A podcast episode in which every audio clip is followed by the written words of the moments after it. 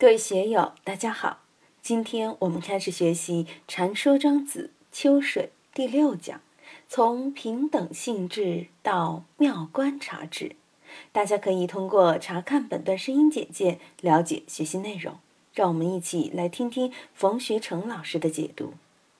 何伯又问：“若物之外，若物之内，吾质而泥贵贱，吾质而泥大小。”若物之外，若物之内，任何东西都有内外。我们看一个茶杯，有茶杯的内，有茶杯的外；看一栋房子，有房的内，有房的外；看一个人，也有一个人的内，一个人的外。但是面对内外，怎样来区别贵贱？怎么来区别大小呢？我们经常说要看事物的本质，别看事物的外表。外表贵的未必贵，外表贱的未必贱。很多人都习惯于表面的看问题，表面的观察大小。那我们怎样才能透过现象看到本质呢？北海若又说了：“以道观之，物无贵贱；以物观之，自贵而相见。”在大道的眼睛里，黄金和沙粒有什么区别？没有区别的。九寨沟、西湖、泰山和沙漠、荒野也没有什么区别。在宇宙里面，地球、火星、月球、木星也是没有区别的。在我们天文学里面，八大行星也通称为行星。在宇宙学里面，一切星球通称为天体。不管你是恒星也好，彗星也好，流星也好，什么什么的也好，它没有区别的。再严格的说，我们看见了这些美丽的画，五颜六色的，那仅仅只是我们视觉的一种感受。在物理学里面，它只是不同波段的一些电辐射，都是一些光波，都是一些电子跑过来跑过去的。只不过进到我们眼球，进入我们视觉，哇，感觉这是美人了，西施杨贵妃，好美好动人哟。但是在大道理，它是没有这些的。所以以道观之，物无贵贱。有什么贵的？有什么贱的？没有。贵贱是人，是社会化的人才有这么一个贵贱之分。老山里面的农民，你送他一百克拉的钻石，可能还没有你送他一袋大米珍贵。送他一袋化肥，他可能会欢喜的不得了。你送给他一百克拉的钻石，你别说这个值多少钱，这是什么？玻璃珠丢到一边去了，在他心里面没有这个贵贱。接下来以物观之，自贵而相见。以物观之，这个应该是以我观之。每个人都是贵我，我的存在是压倒一切的。我的天地可以不存在，但要我不在，那可不行。父母可以不要，老婆孩子可以不要。若说我不存在，那对不住。明明我在嘛，这个是从存在的根本感觉上来说的，因为人的任何感觉都是离不开我的存在。我思，我想，我闻，没有这个，没有我的存在，一切都谈不上。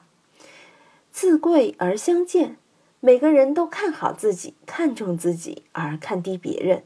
当一个人发脾气的时候，受委屈的时候，哎呀，你怎么不理解我呢？那反过来说，你怎么不理解别人呢？很多人都是从自己狭小的情感感觉上来感觉外部事物关系，这样就很难体谅到别人的感觉，只看重自己的感受，只留意自己的感觉而不留意别人的。这个可以说是人的通病，百分之百是这样。我也是这样，修道的人也是这样。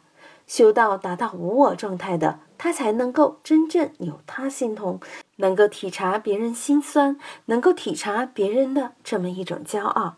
所以，简单的看到这么一句“以道观之，物无贵贱”，我们能不能修到这一个境界上去？我们的胸量、胸怀、胸襟能不能达到这个高度？以物观之，自贵而相见。我们能不能够在自己修行的层面上对这个有个清醒的认识，而且能够反复的、经常的纠正自己的这么一种状态？如果我们能够达到这个，能够把自贵而相见扭转过来到自贱而相贵，那就是《法华经》里面介绍的常不轻菩萨的境界了。那是得了平等性质的人才有这个境界的。所以别小看了这几个字。如果纳入我们修行来说，那都是无上甚深微妙法呀。以俗观之，贵贱不在己。在社会上来说，贵贱不由人了。我想发财，我至今发不了财；我想升官，我至今也升不了官。为什么呢？没有那个运气。运气在哪里呢？运气在上级领导手里，在组织部门那里。今天组织部领导看中你了，县委组织部看中你了，就可以在一个县里面升官；省委组织部的看中你了，你可以在省里面升官。如果你跟中央组织部有关系，了解你、欣赏你、看重你，在中央组织部人事任免的时候，也许有你一份。如果我认识这个老板、那个老板，什么比尔盖茨、李嘉诚都跟我关系牛，跟我关系铁，一下就送我一套别墅、一辆奔驰，我一下就发财了。好像这些财跟我都没关系，是别人在支配我的命运。我的荣辱得失，自己不能做主，都是外面的因缘在做主。的确是这样的。以俗观之，贵贱不在己。想发财的人发不了财，想升官的人升不了官。女孩子想漂亮，也未必听你的话就漂亮了。所以，贵贱不在己，生死不在己，至于也不在己呀。当然，这一切都是以俗观之嘛。以差观之，因其所大而大之，则万物莫不大。这个又进入了庄子相对论的一个境界里了。以差别来看，前面说无差别，这里又专门说差别。以差观之，因其所大而大之。我们看到经常有人抬杠，你说什么大？天大？天不大，还没有一片叶子大。为什么没有芝麻大呢？你看。眼睛一睁开就是两个瞳孔，就把天装进去了。树叶比我眼睛瞳孔大吗？一叶障目不见泰山。我把树叶放在眼球上、瞳孔上，就什么都看不见了。所以树叶就比天还大。你换一个角度来看，你什么大？哦，这个官儿大。你看，这位是局长，我们是小老百姓，在这个局里，局长大。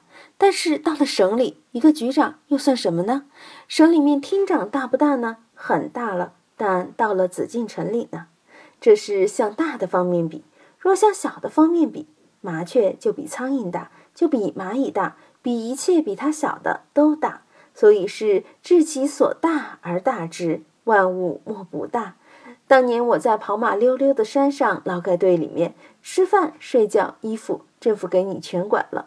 每月只有两元零花钱，但是这两块钱也够用了，只要不烧烟。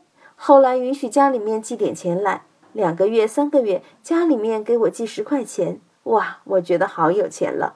那个时候虫草一分钱一只，一块钱买一百只虫草，你想一想，了不得啊！一百根虫草多了不得啊！现在一百根虫草要值多少钱？你想一想，那个是什么感觉？也是广阔天地啊！在八十年代初，那个时候万元户比你现在一千万的还牛，可以这样说吧？你现在有一千万，珠三角多得要命，这也是白毛猪儿家家有。但是你在八十年代初有一万元，全中国你都出名了。所以因其所大而大之，则万物莫不大。就看你参照物是什么。因其所小而小之，则万物莫不小。说大，我说芝麻也大，蚂蚁也大，蚂蚁比大象大。这个在《庄子天下篇》里面就有这样的介绍。我讲逍遥游的时候，也讲了其中的大小之变，就是参照物不一样。你要说太阳大，太阳有银河系大吗？对不对？没有银河系大。因其所小而小之，则万物莫不小。你要说小。还有更小、更小、更小的，永远都可以再小下去。知天地之为提米也，知毫末之为丘山也。所以庄子就把这个底牌亮了。天地也不过狗尾巴草的一个草籽而已，就那么小。为什么呢？你若站在土星上来看地球，那很小的。美国土星航天器发回一张土星及其光环的照片，在辽阔美丽的光环缝隙边上，有一个根本不引人注意的模糊的小蓝点，那就是我们的地球啊。天地也不大，我们写“天地”两个字有多大？用五号字、六号字、八号字、九号字打出来，那个天地太小了。我经常说，如果换成禅宗的话，那就更好玩了。宇宙也是一个概念，在电脑里面几个字符。你说一个电子，可能电子和宇宙的字符在计算里面是一样的，就这么几个字符，在人的头脑里就是一个概念，一个念头而已。宇宙是一个念头，电子也是一个念头。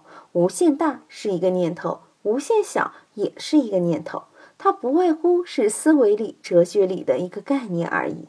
所以在这里都是绝对平等的，则差数矣。明白了这些道理，如果以道眼观之，无论万事万物怎么差别，怎么光怪陆离，但是就可以把它平等对待。这个就是我们认识事物应该有的这么一种道也。今天就读到这里，欢迎大家在评论中分享所思所得。我是万万，我在成都龙江书院为您读书。